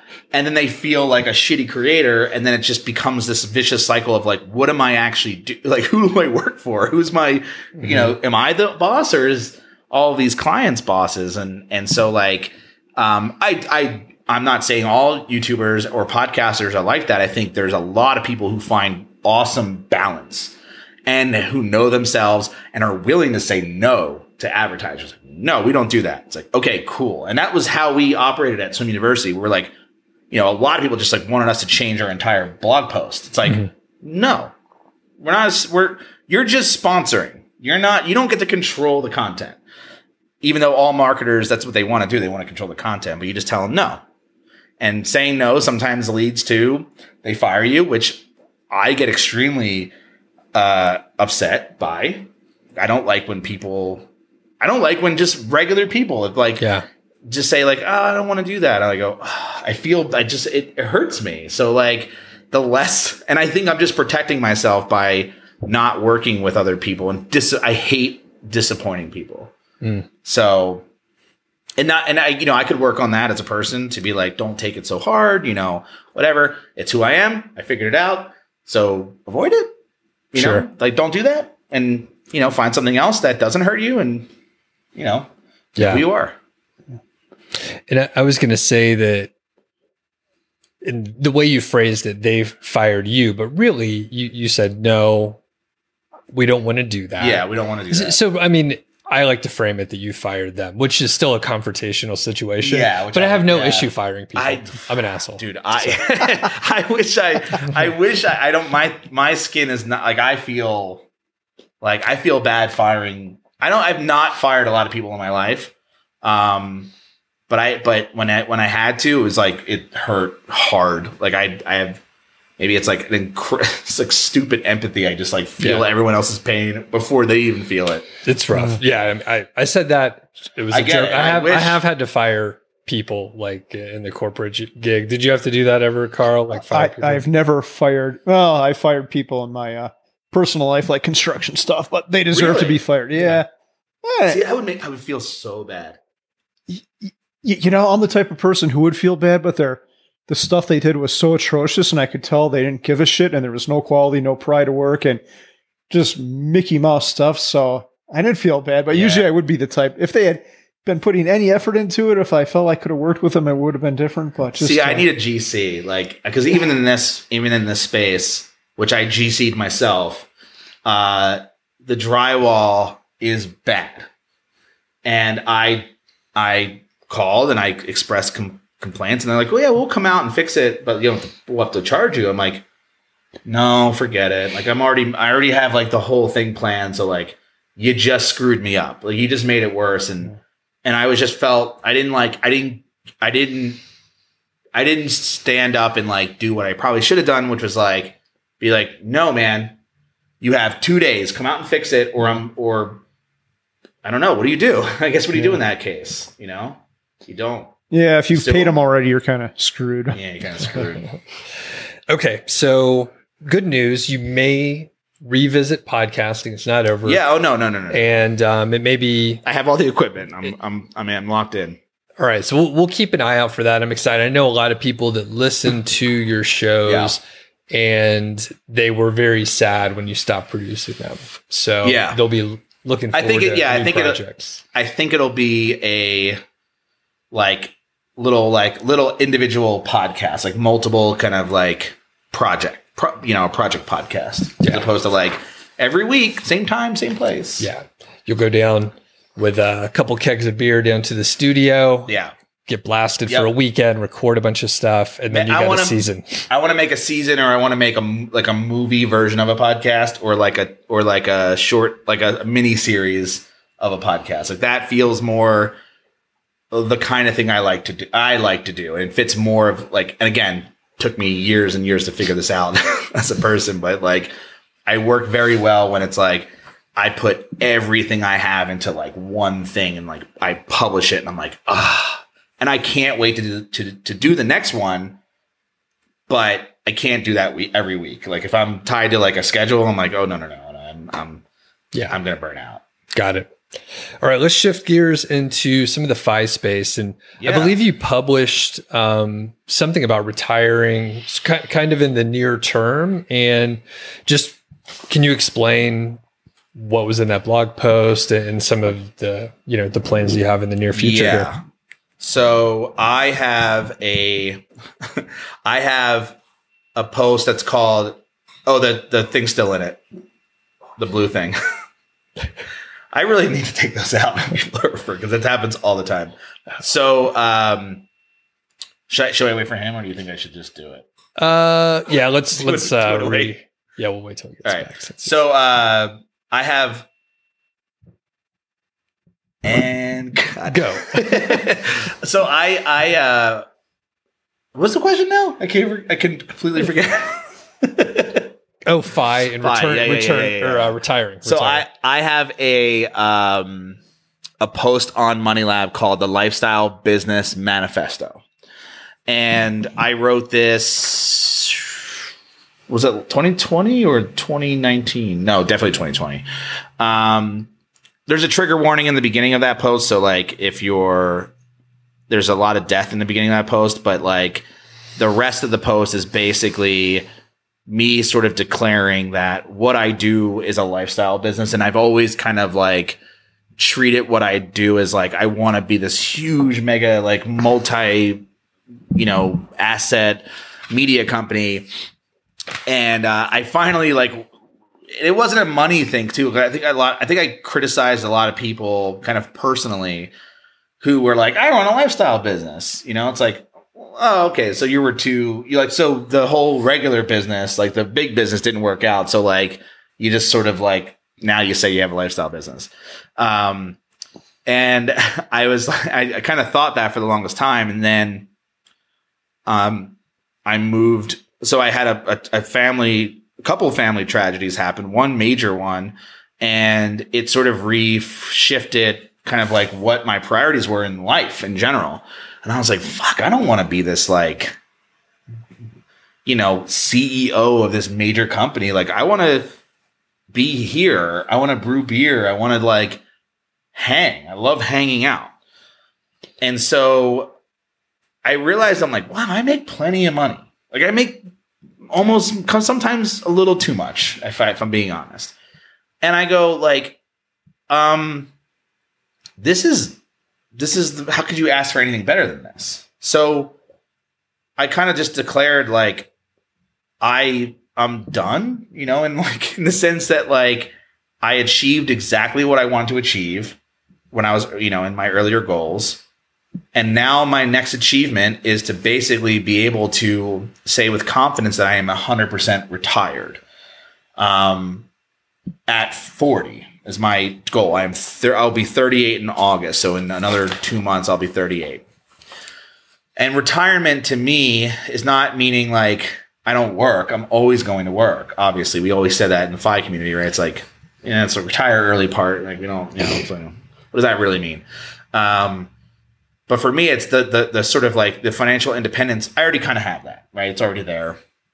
But the idea of retirement for me is I have enough money in the bank where if everything went to shit, my entire business went to shit, uh, I would be able to survive for the rest of my life in you know in this house, paying my bills uh, on the money that I have, you know, and so uh, you know, for me to achieve that, it requires a certain amount of money in the bank, and not just in the bank in cash, but in the bank in like index funds and paying me off. You know, being able to like take a four percent cut or a three and a half percent cut, you know, every single year, and sort of live off that for the rest of my life.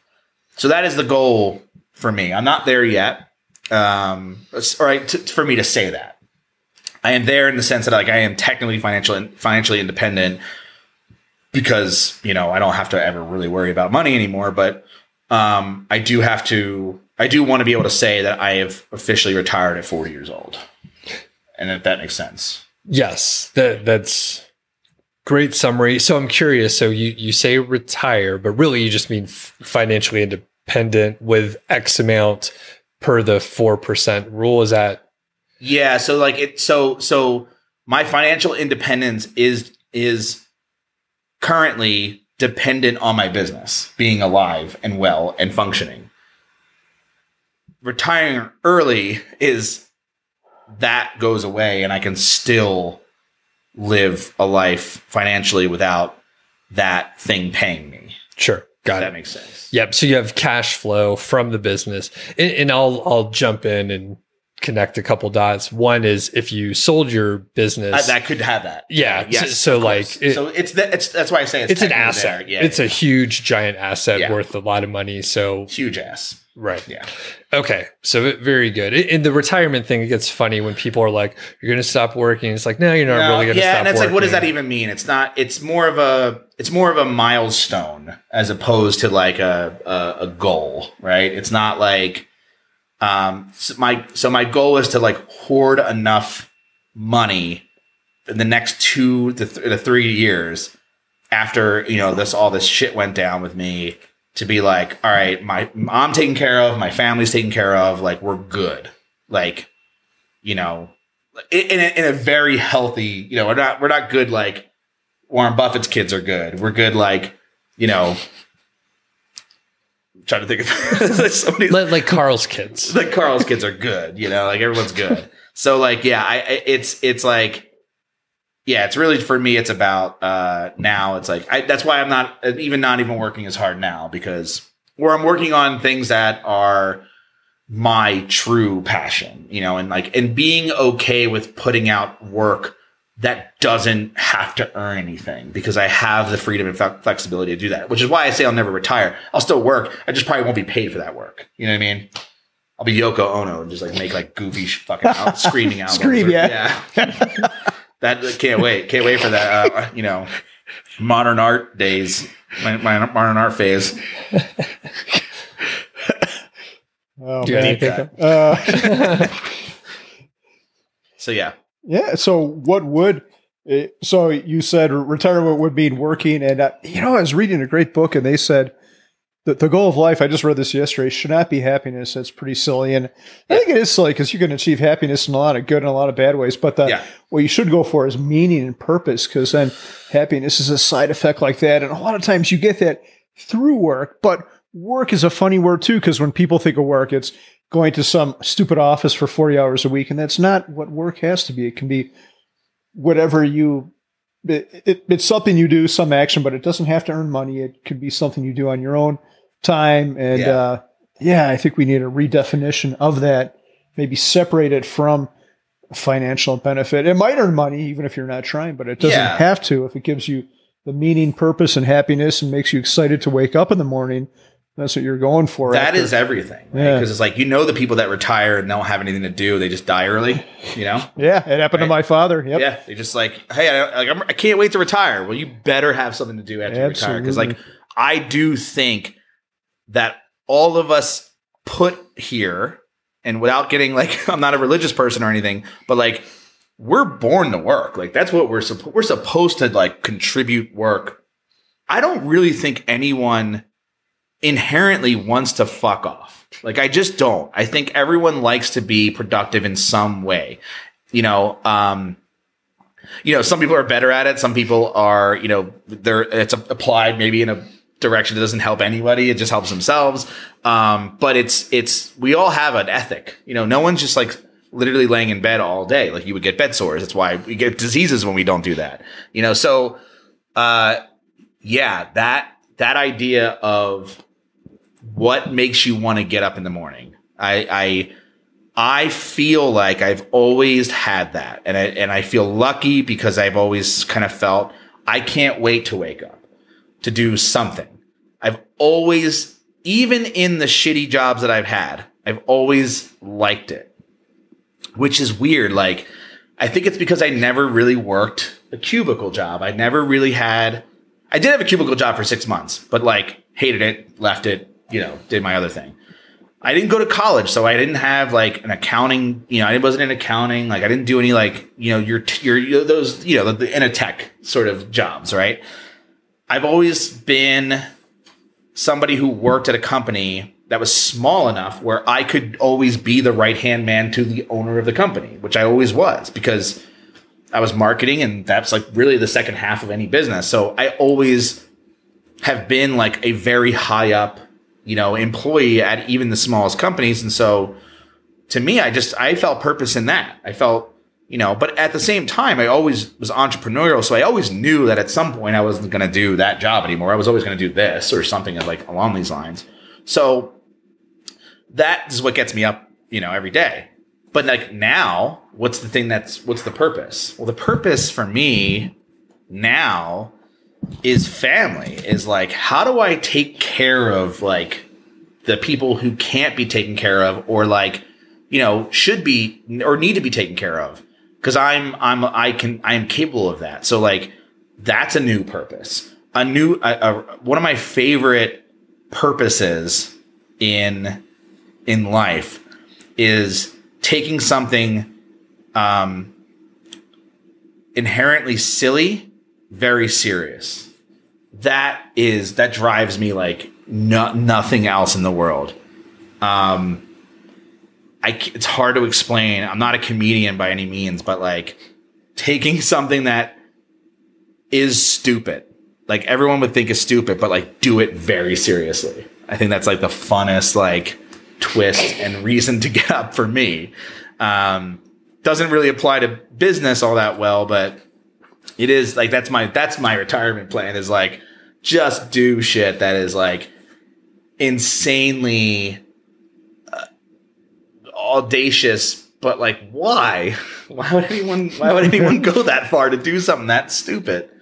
You know. I, I hear bronies coming on. I could do yeah. It could be like no. It's like it's like a brony amusement park, like just for bronies. Like it's such a big ridiculous thing, but it's taken so serious. Like it's like the world's like this is the best amusement park ever constructed for bronies. That's weird do you find it hard because you have that strong work ethic and you want to create? Do you find it hard to turn it off a little bit? Because I'm, I struggle with this because I literally the last few years, I'm, yeah. I think and say, I want to throttle down a little bit and stop doing a few things. Yet I keep yeah. doing a little bit more, even when I'm lopping like pieces of the business off. I'm still continuing to like work a little too hard. I've gotten better at like uh, the space part, but like being giving myself space. But I, yeah, that's. I mean, I yeah, every day I struggle with that, which is like, you know, if I'm not putting my all into this other thing, I'll find something like I'll find something to to put it towards. I get bored very easily. Like it takes like if I'm if I'm not doing something for like 15 minutes, I'm like, like. Uh, like, should we do? So, let's go out, do something. Let's like, I don't know. Let's go somewhere. It's like I'm. I've always been that way as a kid. It was like my parents would take us on vacation, and I would, you know, they're like, we're having this like huge beach vacation, be on the beach, and I'm like, you know, like, we're gonna go on the go karts, or like, you guys want to go to like miniature golf, or like we do like dinner. like, it's 10 a.m. Like, chill. Let's just like hang out because it's like they want it vacation. I want it activities all day long, every day. Um, as I got older, like yes, it, it, it's it's me trying to like take the that that energy still exists, right? So uh, instead of battling it, I just funnel it in different areas. I try to funnel it into this, which is like this is this has no payoff whatsoever. It's just I can just that's why I'm like gonna have nine beers on tap because it's mm-hmm. like what if I'm bored go make a beer. Yep. Put it on tap. Like, you know, go can a bunch of beers. Go, you know, invent a recipe, like all things that have nothing to do with my survival or like my financial uh, independence or whatever. Um, this hobby of homebrewing, which I've been doing for uh, since 2005, um, but seriously since 2015. 2015 was a year where like I like I had this like brief moment in Jersey where like when I owned my own place, there was like two years where I took it very seriously. Had a kegerator, all that stuff. When I moved out into Colorado, I'm like, it's always been something I wanted to do. This has always been something I've wanted to build. And I and and so like when I got really serious, that's when the work started to actually slow down because it was like I have something to do this weekend. I didn't have to like sit at the computer and do like a rap video or some or like a blog post or something. Like I I rather be here. I'd rather like do this beer. I'd rather, you know, do I had a hobby that like took up time.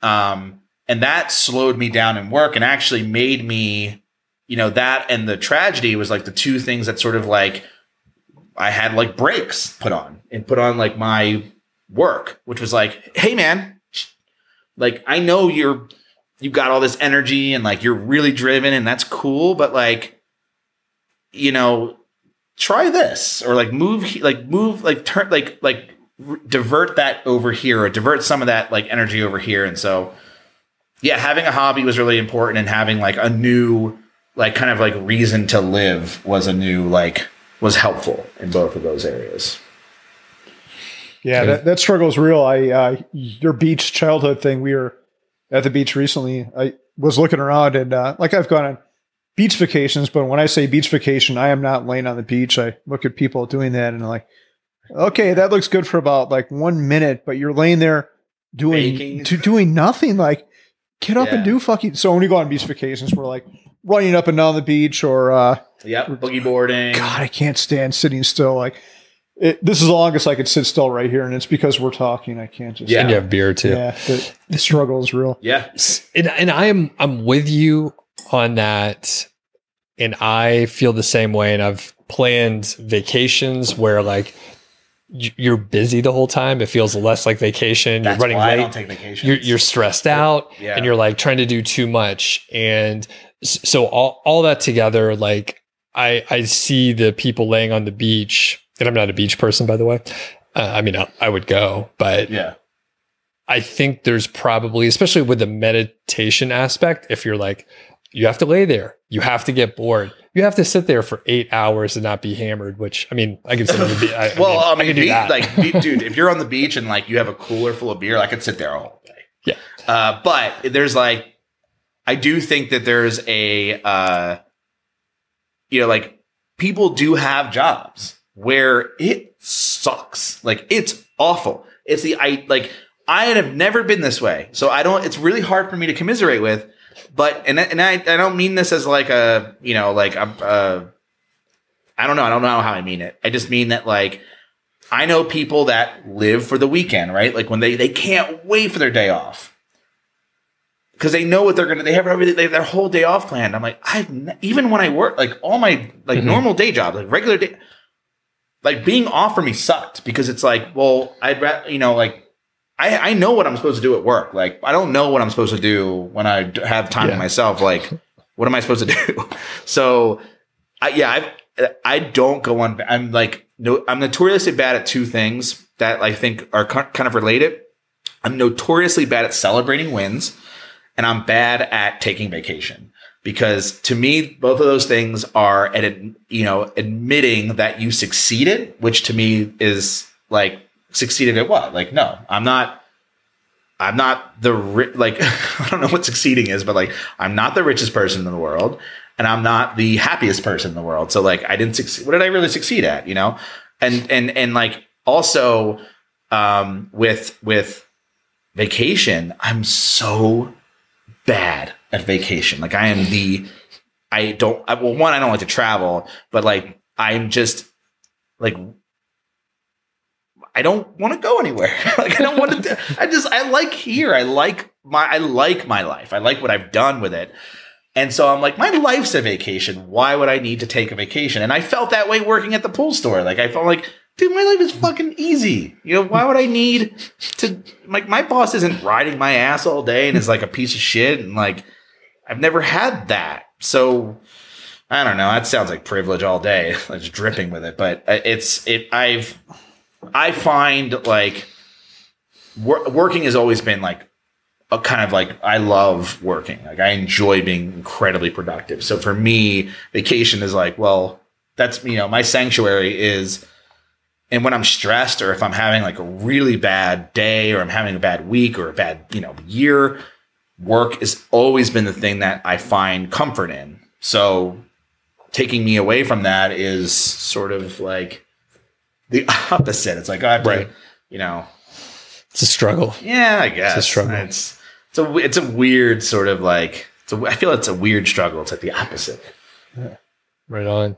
Any anything else? Maybe Carl? we need a working vacation. Like uh, I think you have told me, Matt, that you have never been out of the country. Is that still true? Or It is pretty much true. I I I have been to Vancouver, okay, so Eh, technically. yeah. technically, Yeah. but technically, I drove to Vancouver from Seattle. But that's the yeah, that's the only time I've ever left the country, I think and it felt like being in America.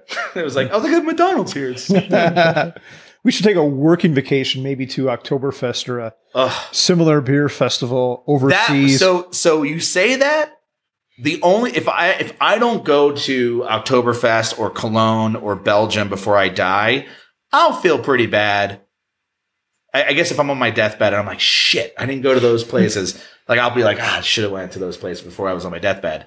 Uh, to me, drinking through a town is work. like that's because I feel like it's research in a Yes. way for me, and it's like, and it's like, I, and I'm living, I'm like going for a like a reason and experience, and it's like you're constantly moving. So like, I don't need to be also working. I just need to like.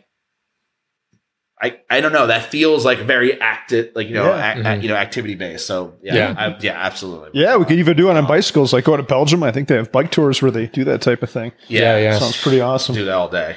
Yeah, we could figure that out. Yeah, yeah, it's easy. All right. awesome. Well, any any other thoughts? Yeah, I do have a closing thought. Have we arrived there? It sounds like we have. Maybe. I think so. Ooh, what time is How it? long, is it- how long do you guys n- normally do these?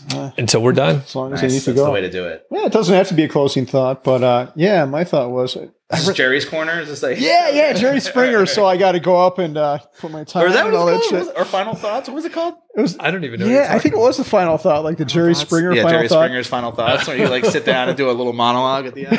Dougie, you want to jump up and throw a chair at me or something like Yeah. that? I'll- Steve, Steve, Steve, whatever the hell happened to Jerry Springer. Yeah, I read a quote a long time ago, and it said something like, uh, "Most people love the cages or the that bind them or some shit like that." Have you ever heard that one before? No. Oh, yeah, it goes something like that. Something like the cages that bind you sounds like a thing. Yeah, and I think that's true with a lot of people. A lot of people want a pretty defined path in life because that gives them comfort. They don't. They, they want to be told what to do, and I guess that's how Yeah. society's structured. We need a lot more. Uh, we need a lot more followers and leaders. But I think about that, and the the most successful people I know, the people doing the most incredible shit, aren't like that. They're people who've rejected all that and do whatever the fuck they want. I think of you. I think of uh, Pete, our mutual friend, Mr. Money Mustache. I think Mhm. of Alan Donegan, who also didn't go to school and just figured the shit out himself. These people are doing the- the favorite things, like the the really good stuff. And uh, yeah, and uh, where was I going with that? Yeah, so you can sit there and you can be defined by society. You can do what your family, your work, and all these other things expect of you, or you can try to find your own path. And, and that's what you've done. And I think there's a lot of power to that. If you would have gone the traditional path, you sure as hell wouldn't be where you are today. And I, I think there's a lot of power in that. Yeah, I wish I would have thought a little bit more independently instead of sitting in a, in a cube for two decades. Yeah. I do. Th- I do think there are those. Those people are they exist and they can also do this work. You know, like I think that they actually have a better time succeeding at it if they have a push because um, being told what to do and is is comforting. It's like a, it, you know I I, I like um I know people like that. I think Steph is like that, and not being told what to do, but like she loves following like a, a template, like a pattern, and and and and just kills it. Like and just just does like solid work all the time. And I certainly like that's a compliment to who I am because I'm the person that's like I have the big idea, and it's like it's frantic, and I can put a lot of work into one thing. But then I need somebody that can sit down and like do the consistency work which I've never really been good at. And I think, um, and my, I think my mom, my, my mom told me recently that there's like, there's like people who, uh, there are task masters and task workers, like people who like create the task and people who like do the task. Right. And that's a good thing. Like you need both. Like you need the person that comes up with the task to, to do and the person that likes doing the task. And I think that there's no there's neither one of those things are better than the other thing. They're actually both necessary for anything to get done. And you know, having a partnership where that is the case, that's I think the the Steve Wozniak, you know, Steve Jobs partnership, which is like Steve Jobs is the task creator and Wozniak was the task master. I'm not sure what the vernacular is, but the idea that like there was, I mean, obviously that fell apart, but you wouldn't have Apple today if it wasn't for like that sort yeah. of like partnership. So, yeah, I do think it's important. I think those there are two different people, and I think both people can succeed without following directions, but one of them is going to have a much easier time. Yeah. You know. Awesome. Yeah. Well, Matt, this has been amazing. Thanks for inviting us over. For and sure. Where where can people find you if they want to check out some of the stuff you do? I think the best part place is moneylab.co. Um, you know, that's just moneylab.co. All right. Where I kind of live and Twitter. Yeah, you're pretty active on Twitter, yeah, so Twitter. people can hit you up there. We'll put links for everything so yeah. you can get to it very easily. And uh, Carl is putting back on his glove, so I better stop the tape. It's too hot for TV. Thank you, Matt. This is- All right, yeah, just, you, you guys were talking about Spanish something or other. Spanish something or other. You can hear me right in there. Check one, two. Yes. I'm yes. See I if I can slide it. Can I slide this back without? Yes. Cool. And yep, and we'll check. I'm I'm assuming you're going to talk louder, um, because that's just what you do. My, bra- my bravado. So it's very loud. It's not bad. So, Carl, what have you been up to this week? I haven't seen you in a little while. Uh, your, yo estoy con mi familia. Um, yeah, it's about as far as I can so get. Something with your family. Yeah, my, my family was here. Uh, we went to a brewery. Uh, vamos a uh, microbrewery. I don't know how, the, how do you say microbrewery in Spanish. That should be a name of a beer. Uh, cerveceria. Cerveceria. Yeah. Uh, vamos a cerveceria. Um, what one did we go to? I sent you the picture of it. Oh, it was Verboten in uh, oh.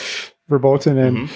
Loveland, e Loveland Ale Works. Mm-hmm. Loveland Ale Works. Yeah. Okay, I haven't been there. Yeah, they're they're pretty good. Verboten and Loveland Ale Works is really good sours. I've always enjoyed yeah. their sours, and Verboten's pretty good too. They had their uh, Stealth Haze IPA, which I thought was pretty decent. Good, maybe like seven out of ten. Nice. Then, um, Matt, what have you been up to today? Today, uh, I went to Whole Foods and I bought uh, a bunch of chips, some seltzer water. I bought some Good Belly. I bought uh, some lac, uh, some vanilla beans. I bought some coriander seed for brewing. I'm gonna make a. Uh, at some point, I'm gonna make a vanilla like a milkshake IPA. Ooh, those are good. So I got some lactose, got some vanilla beans, got some coriander, got uh, 55 pounds of pilsner, 55 pounds of uh, two row, 55 pounds of Maris Otter, and uh, that's it. And I'm here. That's I don't awesome. think I did anything this morning. What did I do this morning? I have no idea what I did this morning. Do you sleep in uh, pretty late, or you no? Well, so we would sleep when I when I sleep upstairs. it's uh, I sleep pretty, or I get up pretty early because like the sun starts coming in at like seven, and I'm like awake. But since it's been so hot, we've been sleeping in the basement where it's like ice cold and it's dark down there. Nice. So I'm sleeping till like eight nine o'clock, which is sleeping in for me. That's great. So, uh, slept until nine today. That's fantastic. Yeah. and I go to bed at ten, so it's like a long, it's like a lot of hours of sleep. You must feel amazing. I feel pretty damn good. Not gonna lie. I woke up at like 4:30. As soon as there's any hint of sun, You just, I, yeah. I'm like, I'm awake. the sky's like dark blue. Yeah, Yeah. yeah. I mean, I just wake up, nothing I can do. So, okay, cool. I think we sound pretty good. All right.